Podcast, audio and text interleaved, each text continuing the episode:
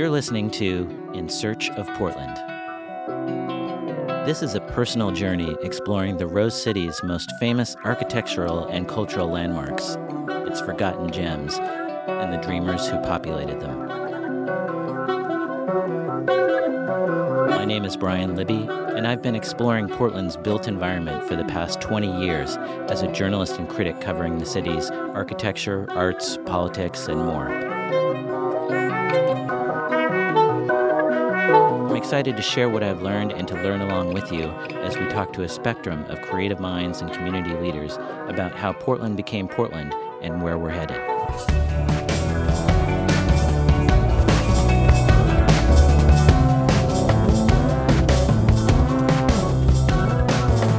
In this episode, we're going to visit the Portland Armory, or as it was originally known, the 1st Regiment Armory Annex. For the past several years, it's been the home of Portland's Center Stage, the largest theater company in Portland, and among the top 20 regional theaters in the country. Established in 1998 as a branch of the Oregon Shakespeare Festival, the company became independent in 1994. An estimated 150,000 visitors attend the Armory annually to enjoy a mix of classical, contemporary, and world premiere productions. But this building's history is a long and fairly eclectic one, going back actually over 125 years. The Portland Armory's opening came amidst a wave of armory building around the state and the nation. In 1891, the Oregon legislature passed a law calling for armories to be built in all towns of more than 10,000 people. And the impetus for that was a wave of anti Chinese violence in the 1880s.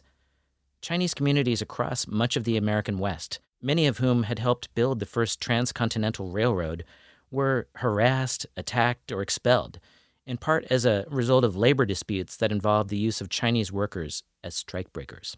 When the Armory complex was completed in 1891, the original wing contained officers' quarters, a dining room, and a ballroom, while this annex building, which remains today, was used for military drills, as a firing range, as well as a kind of event hall. It's kind of a crazy combination, actually, and I hope none of these events overlapped, like a concert that accidentally ran long into firing range time. Designed by Portland architecture firm McCaw and Martin, the Armory is a rare example of what's called the castellated architecture style, with its fortress like architecture of ashlar stone and brick. Its arched entrance is flanked by turrets above, and its crenellated parapets are punctuated with vertical slots for firing guns. I mean, did they really think a medieval fortress was necessary on the eve of the 20th century? The interior of the building was built as one huge column free open space, allowing the military drills it was designed for. Much of that open volume is gone now that this theater occupies the building, but the gorgeous bowstring trusses of the roof are still visible in the multi story atrium like lobby. This first regiment that's referred to in the building's original name represented an infantry regiment commanded by Colonel C.F. Beebe of Portland. They and other state regiments eventually morphed into the Oregon National Guard, which saw its first action in 1898 with the Spanish American War, participating in the invasion of Manila. For its first 25 years or so, the Armory was actually the city's principal auditorium and concert hall. In 1897, audiences were given their first glimpse of moving picture technology through a technology called the electrograph, a forerunner of the movie camera. Concerts were also held there, such as a 1902 performance by opera singer Mary Garden. She was said to be the mistress, if you can believe it, of famed French composer Claude Debussy. And John Philip Sousa, who composed many of America's best known patriotic marches, played himself at the Armory with his marching band three different times. In 1911, the Armory welcomed three American presidents. First, there was the current occupant of the Oval Office, William Howard Taft. Then later that year appeared on stage the man Taft succeeded, former President Theodore Roosevelt. And finally, there was a speech by then New Jersey Governor Woodrow Wilson, who would defeat both Taft and Roosevelt a year later in the three way presidential election of 1912. By the 1920s, though, the Armory had gone largely dormant. In 1928, a fire marshal's report determined that the Armory and the annex were both unsafe, requiring either investment or a sale of the property. Yet over the next four decades, neither happened. Finally, though, the Blitz Weinhard Brewery purchased the Armory block in 1968 and started storing kegs of beer there. Even as Powell's Books next door became a mecca, The area around the armory languished well through the 1980s and into the 90s. But then the neighborhood began to transform into the chic Pearl District. Warehouses all over the neighborhood were being renovated into lofts and condos. The old beer brewery itself was transformed into offices and apartments and shops, known as the brewery blocks. And with that momentum, in 2007 came a complete renovation of the armory itself. It became the first historic building in the United States to earn a top level platinum LEED rating from the U.S. Green Building Council for its sustainable design. And since then, it has been one of the cultural landmarks of Central City, Portland. I actually have seen a number of plays there over the years. I think maybe the most recent one was a two play cycle based on Astoria and its history. Today, we have first an interview with architects Stephen Domreis and Craig Mendenhall from the Portland firm GBD Architects, which led the amazing transformation of this decaying 19th century drill hall into a state of the art 20th century theater and performance space. They had to balance historic preservation needs with first rate sustainable design principles. And then in the second interview, we're going to talk with Marissa Wolf, the artistic director of Portland Center Stage, about how great theater makes the Armory a melting pot of stories and ideas. After all, if the Armory was originally about creating a military presence in Portland, today it's a fortress of culture.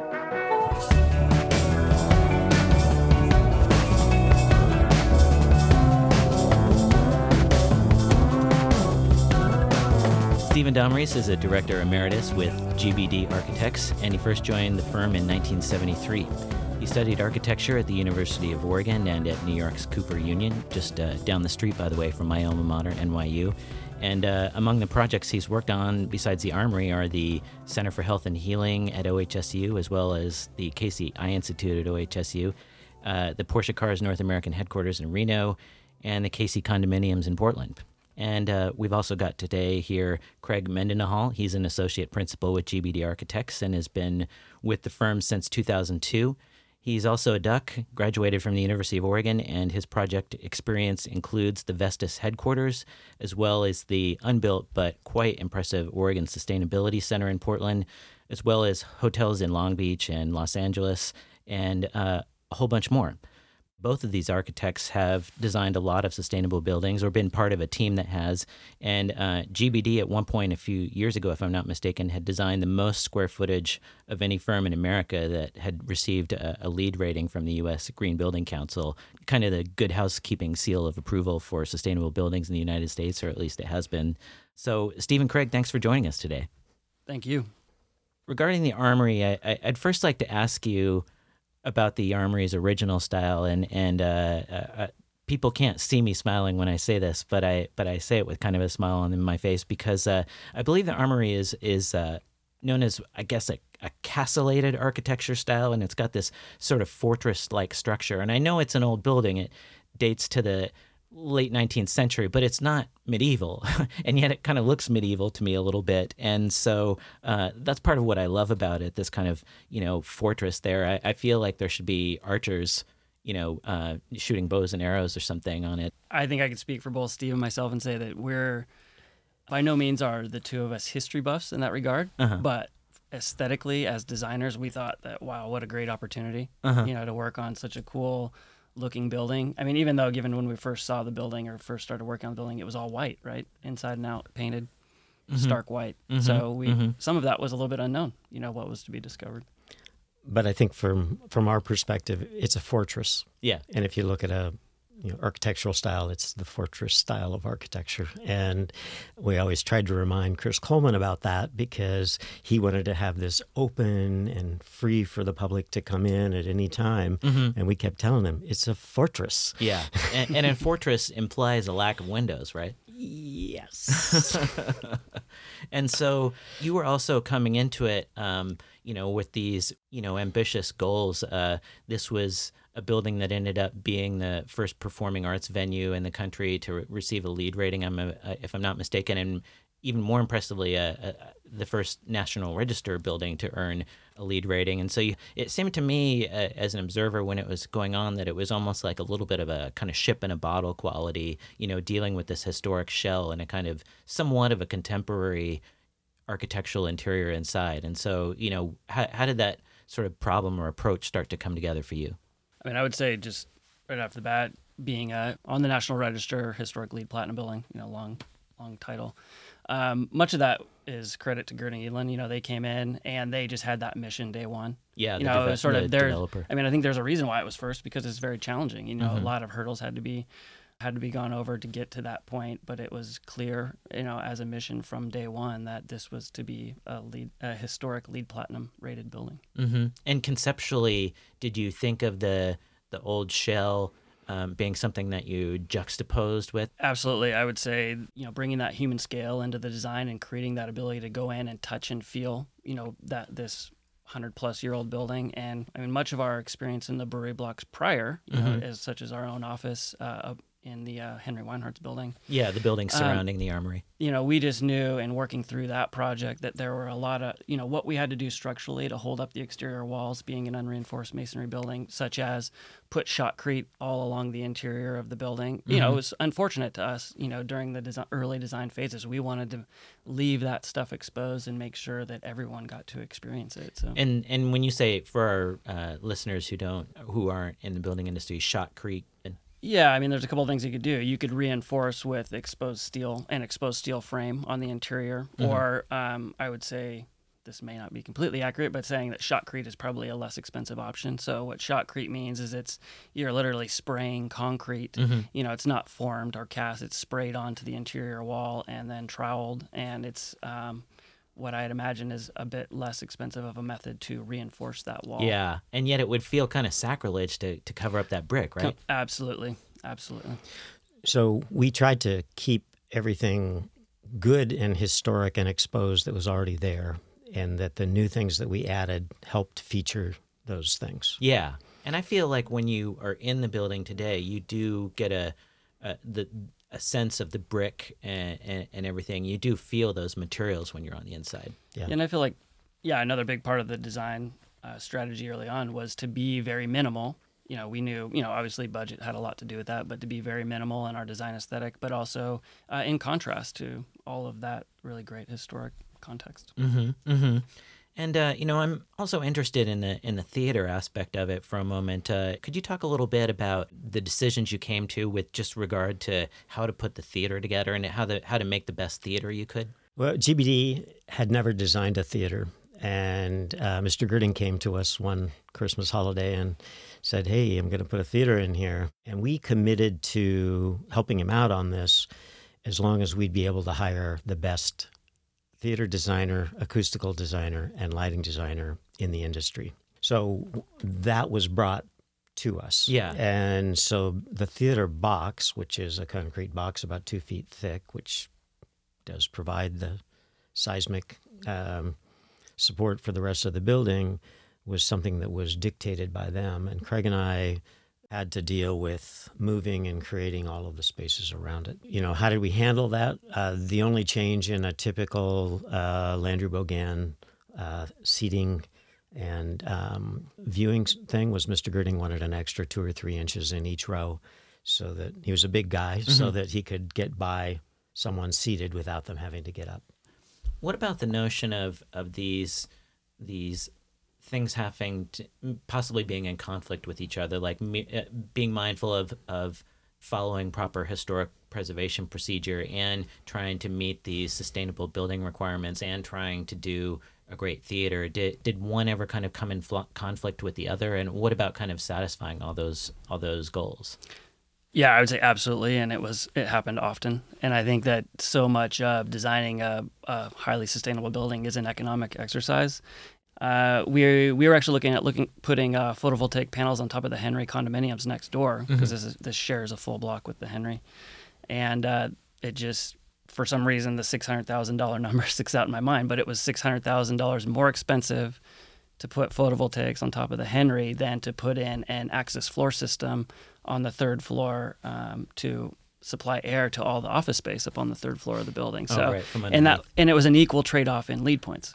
And it just so happens that it's strategies like the access floor plenum, which you you walk in, you'll notice you don't see ductwork in the ceiling. Yeah. You notice the big bowstring trusses across the lobby, but you don't see ducts going through them, and so it's those types of strategies yeah, that air, allow that to happen. It, with an access floor, if I understand it correctly, it just makes so much more sort of physical sense in that the air is coming up from the floor at your feet instead of being yep. forced down onto you. Especially if you're trying to force cool air to go in the opposite direction down instead of the way it wants uh, to go up. Absolutely, and it is a theater. You need lo- very large ducts to provide air, you know, with at low noise levels. Mm-hmm, so it's uh, mm-hmm. you know we brought in that underfloor air into the main theater as well. So you're delivering the air at the level of the the patron, I guess, sitting there watching the performance, and then everything is returned high. So as the air warms up, you know that's where the return is happening in the ceiling. So, but we're not uh, running we're not running fans. Yeah, it, it eliminated any need for pre cooling. A lot of times in those uh, those auditoriums, they pre cool before mm-hmm. the audience gets there. You get there and you're kind of cold at the beginning, but people heat up the space. Well, there it kind of sort of took away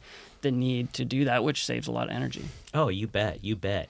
And you know, Craig, you mentioned the the, the trusses, and I had meant to mention those as well. And mm-hmm. and uh, I wondered if you kind of had any conversations during the design process about how to kind of put the spotlight on those a little bit. And in a way, like architecturally, we talked about the the kind of medieval castle quality on the outside, but the other kind of fundamental essence of this architecture to me when we're talking about the original building is this, these beautiful roof trusses. And so, yeah. did you have any conversations or or wrestling about how much of that to expose or or or anything like that? We ended up needing the programmatic. Um, we needed the program space for the mezzanine in the main lobby when you look up, and um, but there was a balancing act there because um, the National Preservation Office or Historic Preservation Office did not want that mezzanine because it blocked the view of the trusses. Mm. So there was a back and forth there in creating that what is now kind of an oculus as you look up that mm-hmm. provides the view of the trusses, and it was sort of us saying, okay, we will sort of satisfy this view requirement. We'll put a glass top on the elevators, which provides service to the third floor, but we're gonna um, we're still gonna have a mezzanine around the perimeter and allow for that the functionality of that space to happen. So they required us to be able to have them be able to see this, the cross bracing on the trusses and the trusses. The cross bracing was was equally important. Mm-hmm. Yeah, I seem to remember they wanted a full uh, a view of the full span of that bow truss, you yeah. know, from side to side. Um, can I go back on the trusses though for a minute? Let's step back uh, before we actually um, had a Portland Center stage going into the armory. We had a requirement to spend three million dollars and replace the roof on the building uh-huh. uh, because we had, were having an occupancy issue with the Henry, the condominium next door, mm-hmm. and so as a separate uh, first piece of work, uh, GBD did uh, had to re-roof the armory to keep the fire that would occur in there from going to the condominiums. Mm-hmm. And even in there, we had to make a lot of decisions anticipating what we were going to do with the theater inside. So I remember that I wanted uh, to have a green roof, to have grass mm-hmm. growing on the roof, and nobody w- would go with me on that because the trusses couldn't support any weight. Ah. And so we had to design, I think it was about an 11 inch thick uh, composite section on top of those trusses that would take no additional weight uh, to keep the noise from the ele- from the helicopters outside from coming into the theater during a performance. Oh boy! Yeah, so it was a reverse acoustical issue. Uh, but we did that not 100% sure we were going to have a theater, but we did it anticipating the LEED platinum rating, and we couldn't get everything there we wanted either. But we also had to face the issue that there was going to be no rooftop mechanical for the most part. Yeah, because you know obviously the barrel roof was important, you know, and the view from the outside looking up. So obviously minimal mechanical equipment. Uh, the other thing I recall on the roof was the need. I think we put in you know 40 to 50 skylights, and we placed them over the occupied space on the interior office. Obviously, when you talk about LEED. Um, is the daylight factor in each mm-hmm. of those occupied spaces is a big deal. Mm-hmm. Uh, so you know because there's few windows around the perimeter, those skylights were very important in getting them uh, on the roof. But then, so we had to negotiate you know how much of those can you really see from the sidewalk across the street yeah and the, i meant to to bring up the skylights actually too because given the literal fortress quality not even the fortress like quality but the fortress quality of the exterior that make if you can't have windows on the outside, you got to have skylights, right? Right. You know, you got to have some natural light. You know, not in the theater itself ne- necessarily, but um, you know, it just seems like the skylights were an essential ingredient experientially. You know, the natural light on that brick for the first time. Actually, you know, it's pretty cool. It was fun that uh, Chris Coleman was on the same page as us when we wanted to put uh, on the very top floor. We wanted to put the the rehearsal hall in between all of the office workers, so they'd have to in the coffee area, big coffee area in the middle, where the actors and the and the staff all had to interact on a regular basis. Mm-hmm. So the proscenium uh, is actually the size of that rehearsal hall. Mm. But we also had to the design criteria was to acoustically isolate the rehearsal hall uh, to the point um, where who was the guy that played Bat Boy? Ah, a cool Portland actor who screamed really loud in the in the performance of Bat Boy. Oh right. Uh, can't think of his name. Uh, so that he could scream and the workers could still work. Mm-hmm. So, but the skylights gave the workers, you know, natural light right above their desk. But we had to isolate then that big block in the center from them so they could actually do their work. We're talking about a building that's actually been operating, a theater that's been operating for quite a lot of years now, and and so you know just I'd love to hear about any experiences you've had a, as a theater goer there. Are there any cool plays that you've seen or memories that you've had um, um, spending time in the building over the years? Or have you had a chance to observe other people or talk to other people about what the Gerding Theater and what the Armory mean to them? So one of the fun things is this uh, was such a big part of Craig and my uh, uh, life, both work and social life, that uh, like Craig's mentioning he likes cabaret. Well, I think I saw it seven or eight times, and you could just go in and and the stage uh, or the the floor managers knew us, of course, and we might have dates, and we could come and sit in the back uh, in the docents' chairs, no tickets, no anything. We can watch a few parts of the performance, and uh, and you know we ended up making uh, friends with a lot of the actors because we go out with them afterwards, mm-hmm. but. Uh, so those were a lot of positive experiences. The one negative experience. We didn't get the Halloween costumes that we asked for. That was the negative experience. Yes. So we asked Chris Coleman, "Okay, Halloween's coming. We need Halloween costumes," and he wouldn't give them to us. You wanted to, so you wanted to raid the costume shop for your Halloween costumes. Yeah, I mean, it seemed reasonable. And then, and then some other people from the, you know, board members ended up at one Halloween event with oh, with no Halloween costumes. Yeah, no fair. Yeah, well, we were not happy. Okay, so what would you guys have chosen as your costumes then? Wow, like a Falstaff or something. Or? I would some like something from from Shakespeare. Yep. Yep. I was some kind of Pirates of the Caribbean thing I had. For. yeah, totally. Pirates of the Caribbean. So you'd be going as a Disney ride. Right? I, I, refuse to acknowledge the, the, movie of the same name. I'm thinking more like My Kingdom for a Horse or something like that. Yeah. You know. But um, Craig and Steve, thanks very much for joining us on In Search of Portland. Thank, Thank you. you.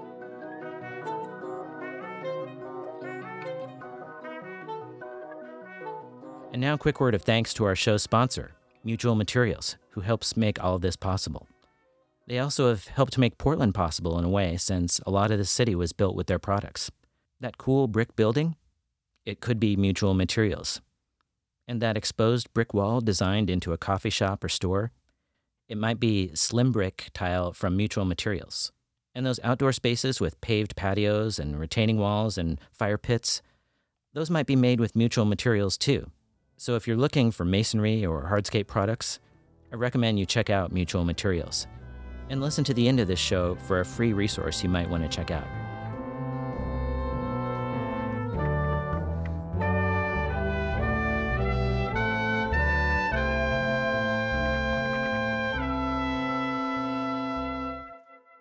Marissa Wolf is the artistic director for Portland Center Stage at the Armory, coming on board a little under one year ago. Prior to joining the Armory, Marissa served as the Associate Artistic Director and New Works Director at Kansas City Repertory Theater for three seasons, where she also directed a number of theatrical premieres and original works, including the world premiere of Fire in Dreamland by Rinne Groff, as well as the play's off Broadway premiere at the Public Theater in New York, a place I have been to many times and love. I'm excited about the 2019 2020 season that Marissa and her Portland Center Stage team have put together. It's a wonderfully vibrant and diverse series of plays, including everything from a bold new version of Shakespeare's Macbeth to Hamilton creator Lin Manuel Miranda's musical In the Heights, as well as the world premiere of Redwood by Brittany K. Allen, new versions of modern classics like Hedwig and the Angry Inch, Howard's End, The Curious Incident of the Dog in Nighttime, and the riveting solo work Nine Parts of Desire, as well as exciting stuff like the music infused Cambodian rock band and Schoolgirls or the African Mean Girls play. Marissa, thanks for joining us on In Search of Portland. Hi, thanks for having me. Yeah, you bet, of course. I'm a big fan of Portland Center Stage, and uh, I wondered if you could talk about the decision to accept the artistic director job and, and maybe how you saw the company uh, from afar, like its reputation. And, and, you know, we think of it as like a significant regional theater, and I imagine your accepting the job would be somewhat of a validation of that. But just tell me your mindset of, of like, you know, how you, how you and this job found each other. Absolutely, um, you're you're right. I think it has a major national reputation, and um, I will tell you that um, there's an amazing moment that we're in where we're having a generational shift. And mm-hmm. so, of the 75 largest regional theater companies in the country, um, about 20 of them have new artistic directors in ah. a two year period. And mm. I am part of that. Uh, cohort of uh, new folks coming up. So I was keeping my ear very closely to the ground. I was very excited about um, this moment of mm-hmm. transition in, in the field. And when I saw that Chris Coleman was moving on to Denver, I actually leapt out of my chair and sort of gasped. And I thought, Portland, yes. uh-huh. um, so I knew that I was going to go out hard for uh-huh. this for this opportunity. Um, and what drew me towards it was um, I had lived on the West Coast for many years. Mm-hmm. I was aching to get back to the West Coast. Portland Center Stage at the Armory had uh, an exceptional reputation for that combination of uh, new works and sort of bolstering the 21st century canon of new American plays mm-hmm. um, while straddling the, the world of classics and musicals as well. And I think is seen as a major flagship um, in the in the national theater movement. Um, and I was really excited also about Jaw and, about the sort of hunger that's already been built inside this community for for coming out to support new work and new voices. Mm-hmm. Um, and I thought that is a, a, community and a company that I feel like I could really immerse myself inside of. Mm-hmm. And then it was an eight month search process. Mm. Um, and so, in that time, I think for all of the candidates, you begin to go deeper and deeper into the landscape of what the community is, um, what the politics of the state and, and local government are. Mm-hmm. And then, and then you have to kind of do a lot of sleuthing about mm. the company. You know, ask everyone you know, anyone who's ever worked on the stage, um, and then a lot of digging. I mean, it's amazing with the internet. You know that by my final round, I had watched you know, a promo video for like every show in the last 10 years, you know, just to get a sense of what's going on on stage. Uh-huh. Um, and I was just deeply impressed and inspired by the work that was already happening that Chris Coleman and the and the leadership before me had built. Mm-hmm, mm-hmm. It's interesting you say that about being part of a, a, generation of artistic directors around the country who have who have uh, been able to take the reins in the last couple years, and it uh, I suppose it goes without saying that um, it feels like we entered kind of a new era of American history uh, a couple and a half years ago, and and um, it's not just you know post 2016 election, but of course all the the things happening with the Me Too movement and and so much else, um, it it really feels maybe like um, pretty exciting that that you're part of a kind of generation that can give new new thought to what stories, what balance of new and old stories you want to tell, and that sort of thing, and and what kind of lens you want to see the world through. And, and so um, it's interesting. We all want to feel like we're part of something larger than ourselves, and mm-hmm. and so it's an interesting opportunity there. Do you end up having some conversations then with with some of your colleagues around the country about that kind of idea? I think so. I mean, it's actually really powerful. I was talking to a friend who runs um, a theater company in Minneapolis, and he was saying, you know there's something really profound about being part of the generation of new leadership where we've come up together. Mm-hmm. You know, a lot of us have been seeing and supporting each other's work across the country for, for a long time. Mm-hmm. And so we're already in dialogue with each other. We're already celebrating similar um, new voices together. Um, and there's a way in which we are each maybe wrestling with questions around. Um, what does what does serving a community mean and look like to each of us now? Mm-hmm. Um, you know, honoring the legacy of the regional theater movement and, and why it was built and how it was built and by whom and for whom. Mm-hmm. Um, and then digging deeper into sort of the questions around civic responsibility mm-hmm. of flagship theaters inside communities, um, as well as just the kind of wrestling with what does it feel like to be in these positions for the mm-hmm. first time. Mm-hmm. Mm-hmm. Um, you know, there is there is a very um, large body of new artistic directors who are women mm-hmm. and new artistic directors who are people of color, mm-hmm. and um, that that number does get smaller as you get into the largest size organizations. Mm-hmm. But if you're opening it up to all uh, companies in the last couple of years, um, the numbers are pretty robust, mm-hmm. and so that also it shifts the conversations and the landscape. There, there's a network that we connect into with mm-hmm. each other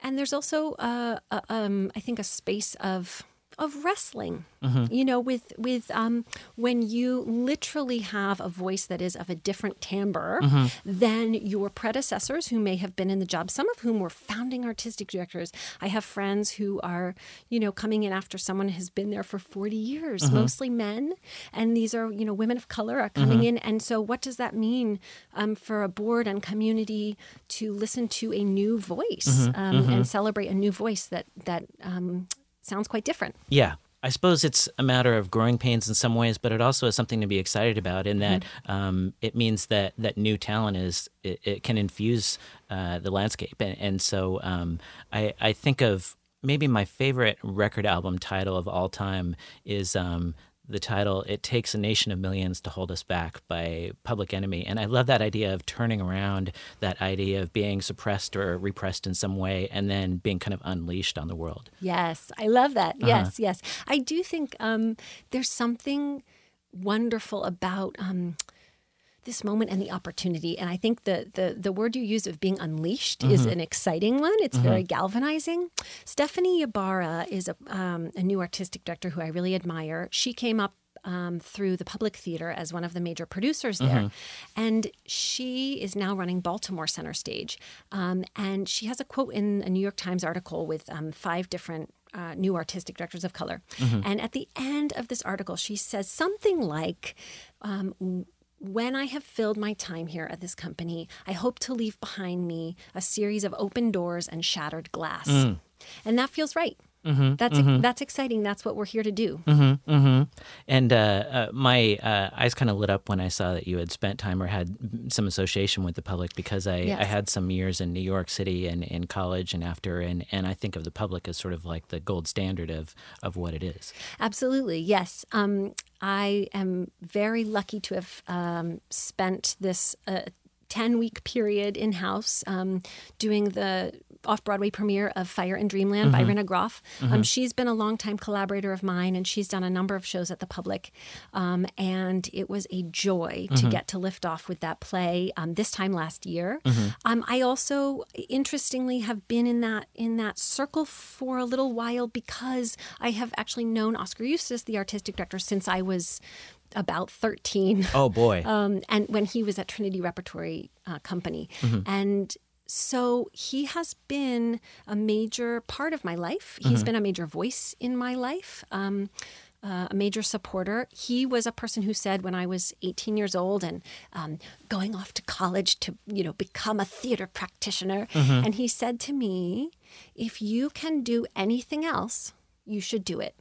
like that, he was sort of like, you know, I see you going into battle and I'm I am I'm here for that. Mm-hmm. I'm ready to support you, but I just want to say this thing. And it stuck with me mm-hmm. because um it was important, I think, to have that voice of like, it's gonna be hard, kid, mm-hmm. you know? Mm-hmm. Um and uh, and then he's he's continued to be very supportive. I'll say that when Rinne and I did the world premiere at Kansas City Rep, he came out to see that and, and to give his notes, and that was a uh, an important moment because he hadn't seen my directing work before. Mm-hmm. So even though we had a relationship, there was no guarantee that Oskar was going to take me with this project. So it was exciting mm-hmm. um, to lift our relationship into something new as as collaborators and colleagues. Yeah, and you know that brings up brings up another interesting question to me. Um, you're wearing kind of in in in this job and in other jobs you've been wearing kind of different hats doing directing and then also kind of um, acting in other functions as an artistic director and and that's something I think a lot of people grapple with is as they make their way up the kind of leadership chain of one kind or another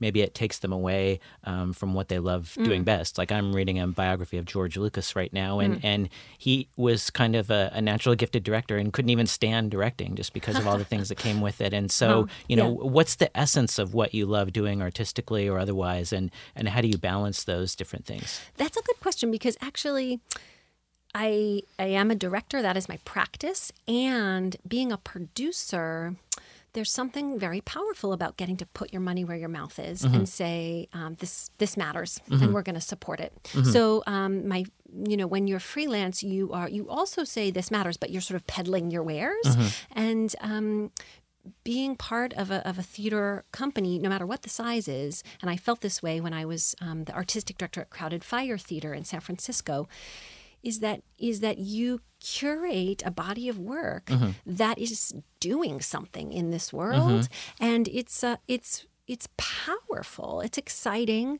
It's very scary and mm-hmm. exhilarating. Um, as a director, it's profoundly vulnerable to be in the room, and that feels important. Mm-hmm. Um, that that um, and not all artistic directors are directors. Some are, are strictly producers. But for those of us who are also directors, um, that that you are practicing the art, that you are um, that you are also sort of deeply engaging with artists in the room, both from your community or who you're bringing in from outside of your community, that you're all sort of rolling your sleeves up and, and creating the work together mm-hmm. is very meaningful. Mm-hmm. Um, I'm also really ambitious inside my own work, and, and it feels important to kind of um, push forward conversations both with artists, audiences, um, and and sort of engage. Um, in some ways, take like the discourse that we have off stage and put it on stage mm-hmm. in ways that are fully lived and embodied and exhilarating on stage, um, and that sort of pushes the conversation and the art forward. Mm-hmm. And then as the producer side is um, it's fun and it's hard mm-hmm. um, in different ways. Yeah. It takes, uh, everyone is different. Everyone approaches producing a little bit differently. But for myself, coming up through the indie theater scene, mm-hmm. there's a kind of just go do it thing. Yeah. You know what I mean? Like yeah. if you sort of dream up and you start scheming about, ooh, this new program, or what if we did this, or what if we aligned ourselves with this, you better be ready to just go do it mm-hmm, then. Mm-hmm, you know? Mm-hmm. Um, I think that's important um, to to be able to get in there and not just have the conversations, but really then pursue the execution um, wholeheartedly. Yeah, yeah, you bet, you bet. Well, I'd like to ask you about the armory itself. Uh, I wondered, uh, what's your impression of just kind of the, your or your first impression or your um, you know your impressions as they emerge after that of just kind of the whole building inside and out when I first walked into the armory was actually on my final round interview. Mm. Um, because, you know, you can kind of admire and study something from afar for many years, but I hadn't actually been inside. And I, I was um, completely floored when I walked in, and immediately my whole sort of body uh, looked upwards you know that it really draws your eye up mm-hmm. and there's a way in which it uh, for me and i think the gbd architects and all of the um, incredible team the staff and donors who built that space had such a vision for um, expansiveness, light filled airiness that mm-hmm. feels really inspiring. You yeah. know, literally like um, the, in, the inspiration to inhale um, that you sort of, you, I feel the kind of opening when I walk into that space. Um, and that's thrilling because I've also done theater in really crappy spaces, and that's cool in and of itself. Yeah. And, but it's hard. You know, it's um, it can be hard. It can be a little demoralizing. Mm-hmm. Um, in in some of the early um, theaters I was working in, you know, we were bleaching the sidewalks before the show because it was pr- it was disgusting. Mm-hmm. Um, and so it's a joy to get to walk into a building that. Um, that is both gorgeous and also uh, living a full life Yeah. right there in the Pearl District. You Yeah. know that there's passersby. Um, I'm also really interested in the history. I I am a deep believer in uh, sort of the ghosts of theater past, Mm-hmm. and I feel like, or or sort of the ghosts that a space holds. You know, particularly because we're in um, a, a medium that is so um, that that sort of here and gone and Mm-hmm. here and gone, and um, and yet there's I, I do feel there's the residue of every show that's ever been in that space. And Mm-hmm. then when you've got a history that is complicated, like the Armory, Mm-hmm. you've got a lot just embedded into those Yeah. stones, Yeah, you know, into yeah. the structure itself. And I you can feel that, I think, when you walk in. I'm also interested in spaces that and coming from the San Francisco Bay Area, there's Mm-hmm. a lot of spaces like this that were built for military activities Mm-hmm. um, and have now found a greater and bolder purpose uh, in the arts. Yeah, like the Presidio. That's right, in the Presidio and at Fort Mason. Mm-hmm. Um, and those spaces are also like, you know, s- situated uh, uh, sort of, you know, right on the brink of the city, like right on the water in ways that are so beautiful and breathtaking and Mm-hmm. important. Um, and I love that the arts can come in and fill spaces. Yeah.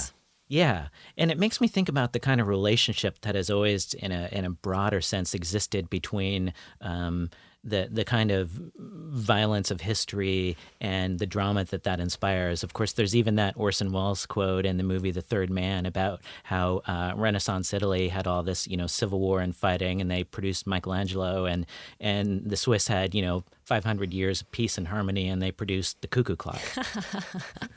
That's amazing. Yeah. Yes, absolutely. Yes. And I also think, you know, I have um, so much more reading and research to do myself, but I am very interested in kind of excavating. Um, the armory's past and thinking about that and thinking about that for future commissions and opportunities for digging into that um, and and and really kind of going towards the complicated sort of um, violent and racist past that it lived at one point. you know, um, uh, that that feels important to acknowledge and Yeah. to sort of um, hold and look at.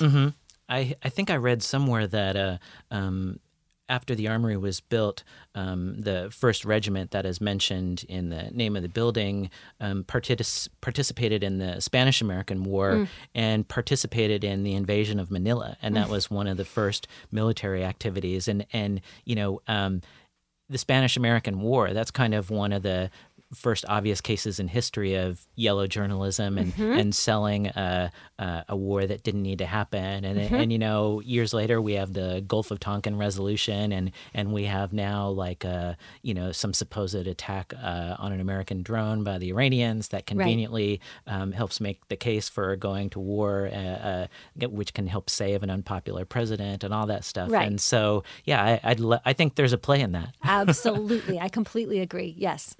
Um, so maybe that's a good way of segueing into asking you about the 2019-2020 season and, and your vision, I, I guess, for lack of a better term, as a and as an artistic director. And I, I think I counted maybe 10 plays on the list. Right. And, uh, you know, we've got maybe the most popular sort of uh, playmaker or playwright of our time in, in Lin Manuel Miranda and, and his uh, work, The Heights. And we've got, um, uh, I'm excited about this interpretation of Macbeth that is on the docket. Uh, my partner um, has sort of successfully made me a big Shakespeare fan that I Oh, wasn't uh, before that. And, and so I'm excited in particular about um, new productions of Shakespeare that, that find a new way to enliven the material or the cast list or anything like that. Yes. And so, um, you know, you've got Hedwig, Hedwig, as we talked about, and The Curious Incident of the Dog in Nighttime, which maybe is more of a classic as a stage work than as a book now. and so, um, you know, this is all kind of my long winded way of asking you to just sort of tell Yeah. us about the season, you know, anything you think is, is worth telling, you know, how it came together or what you're excited about or anything like that. Absolutely, yes. And thank you for uh, lifting those titles. Um, I I am so excited about this um, 1920 season. It, it's a, an amazing moment of launching into the first season that I will have been able to put together with an incredible uh, team and staff. Mm-hmm. Um, and I think that I was going for a really rich and diverse body of voices and aesthetics um, that has that wrestles with um, questions uh, that range from the personal to the political uh, in in pretty major ways that mm-hmm. sort of uh, ask really urgent and relevant questions of our time, um, and that each of those pieces feels um, really exciting, edge of our seat kind of work. Mm-hmm. Um, and so to me, that looks like uh, a season filled with music, a f- season filled with humor, mm-hmm. and a season filled with energy. Um, I have said before that I would love for each play to feel like it's leaping off the stage into the audience's, mm-hmm. into their laps. One of the things that I feel, particularly this moment in history, this moment in time, it's really dark and it can feel um, there's a heaviness. Mm-hmm. You know, mm-hmm. there's a heaviness in moving t- through the world. And so I feel like what an amazing opportunity for all performing arts organizations and particularly for as the flagship theater in town to get to um, look at, at ourselves at this moment on stage in many different forms in ways that feel um, rich and uplifting mm-hmm. um, and and real mm-hmm. and important. Um, and uh, to do that, I think with the balance of, of musicals. So having um, both Hedwig with iconic celebratory music um, and In the Heights, mm-hmm. um, Lin Manuel's music um, and Quiara Alegria Hudes um, together, their their show is. I, I think that it's um, the kind of piece that will have audiences six inches off the ground the mm. whole time. It's mm. it's just so buoyant um, and also offering a visibility of a, of a neighborhood on the brink of, of being steamrolled, mm-hmm. um, offering a sort of celebration of, of a community coming together. Um, so, so those musicals feel really relevant to me. They feel lively. Um, and then to have a couple of classics also, to have a Macbeth that's a three woman mm-hmm. Macbeth, mm-hmm. Um, directed by a wonderful local director, Adriana Baer. That, that again, it, it, feels very important to me when you're doing a classic to bring that lens of why this now. Mm-hmm. And Macbeth to me feels a little like this is the story of how we got here mm-hmm. as a society. Mm-hmm. Um, there's a lot of, you know, in our American history and in, even in, in recent history, there's a lot of uh, violence and, and power grabbing and um, and uh, um, greed. Um, and also, also, I love Lady Macbeth. Mm-hmm. You know, like that. There's something about her that's just sort of like there's a ragefulness in her that I connect to. Mm-hmm. I love that. Mm-hmm. Um, and then sort of um, the balance of that with new work, mm-hmm. um, with work that, uh, again, sort of as I mentioned before, I think these new works that we get to engage with here um, are the the canon of 21st century American classics. Mm-hmm. You know that, mm-hmm. that they're the classics of tomorrow, um, and we have you know incredible playwrights like Lauren Yee with Cambodian Rock Band, who's looking at the Khmer Rouge, who's looking at genocide, who's looking at it in a deeply personal, family-based way mm-hmm. with humor mm-hmm. and music. Mm-hmm. It's mm-hmm. it's exquisite. Similarly, Jocelyn Bioh, um, Schoolgirls, or the African Mean Girls play it's it's positioned as a comedy. We're watching teenage girls in a Ghanaian boarding school compete for the Miss Ghana um, Beauty Pageant Award, mm-hmm. uh, and we're laughing with them. We're with them. We're with them, and then we we slowly come to sort of really grapple with colorism, uh, with the girl's own sense of invisibility on the global stage, mm-hmm. and and the play has welcomed us into its heart mm-hmm. um, all the way through through laughter mm-hmm. um, and through this sort of keen pain of letting us into the girls' lives. Mm-hmm. Um, so so this is sort of um, my journey, my roadmap through the mm-hmm. season was that everything should feel urgent and relevant, and also just grab us by the throat with um, with with a theatricality and a lift and a buoyancy. Something else that's really important to me has to do with um, visibility and with seeing ourselves on stage. If you're a person like me, I'm a white woman. If you've seen yourself on stage or or or in visual art or in the movies or in television, if you regularly see yourself on stage, you know how powerful that is. Mm-hmm. You know, you you you align yourself so directly with a character, and you get to experience a sort of catharsis of like the ups and downs of that character's journey. Mm-hmm. And so and so then to make sure that as we think about Portland Center Stage at the Armory as a place for all people in our community to belong, mm-hmm. um, where all people can feel that this is my theater, mm-hmm. um, the question becomes right? What are you putting on stage and whose stories are you telling? And so then when you come and it's a different story from your own, mm-hmm. when you see people on stage who are different from you, what a gift to get to mm-hmm. um, to get to uh, experience the world through that lens for those yeah. two hours. Yeah, yeah. It reminds me of something that I remember Roger Ebert, the film critic, saying about movies that they were a, a machine that creates empathy. And I think, mm. of course, the same is true um, with the stage. And and you were talking about, um, you know, going back to looking at the origins of uh, democracy and theater. Mm-hmm. You think of like ancient Greece, for example, which is supposed to be kind of the birthplace uh, uh of both. And mm-hmm. and we really kind of think of like Plato and say Medea or something mm-hmm. a, a, a hand in hand. Mm-hmm. Absolutely, that's right. It, it has ancient roots. Mm-hmm, mm-hmm. yes. Well, Marissa, thank you so much for joining us. Uh, I really enjoyed talking with you, and I'm, I'm kind of bummed that it's over. But uh, um, uh, what do you say we grab a cup of coffee later? That sounds great. Thank you so much. Cool. Thanks again.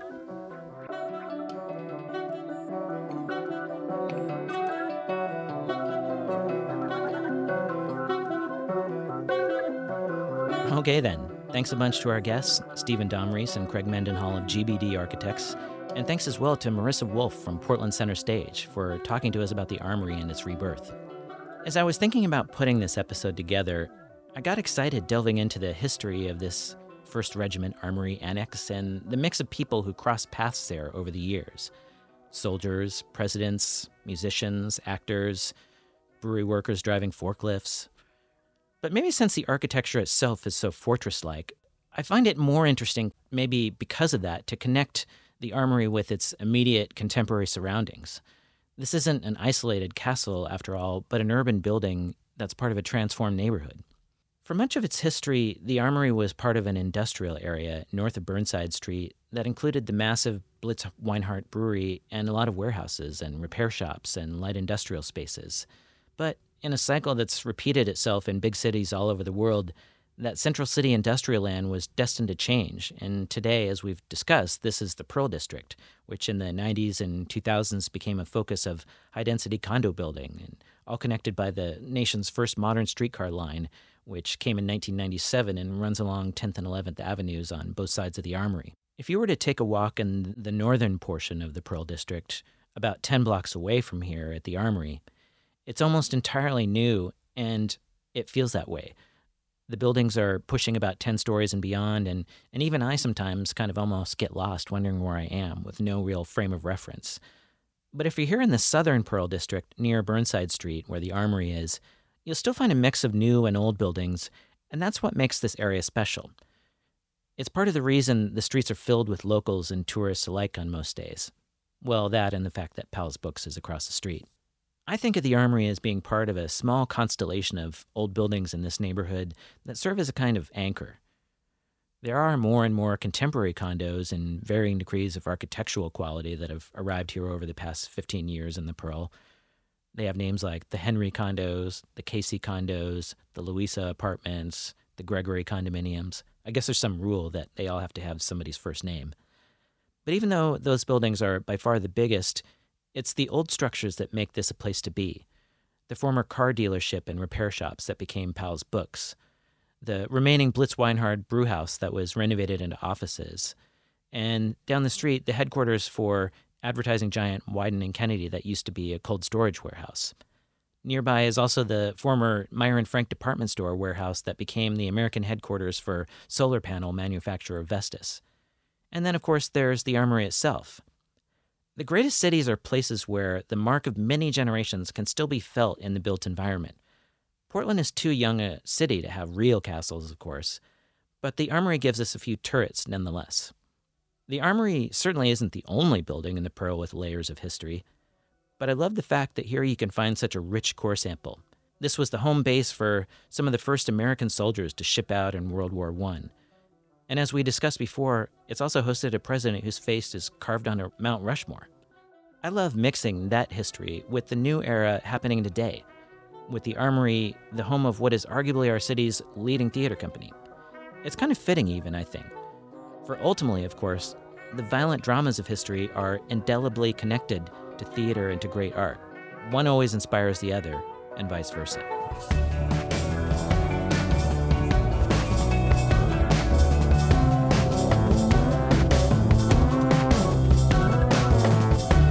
Getting closer to the end of the show, and here's that free resource from our sponsor, Mutual Materials. It's the Home and Yard Idea Book, which is filled with more than 150 pages of project photos from homes and yards across the Pacific Northwest. You can download it from mutualmaterials.com. In Search of Portland is brought to you by Mutual Materials and X Ray FM. Thanks to our producers, Amalia Boyles and Ed Curtis. Thanks as well to my friends in the Washington, D.C. band Beauty Pill for providing the music for In Search of Portland. Their last album, Beauty Pill Describes Things as They Are, was named one of the top 50 albums of the year by both National Public Radio and Rolling Stone magazine. Keep an eye out for their next album entitled Please Advise. And thanks as well to Nikolai Kruger for providing original artwork for each episode that you can find on our website. You can find all episodes of this podcast at xraypod.com or wherever you get your podcasts.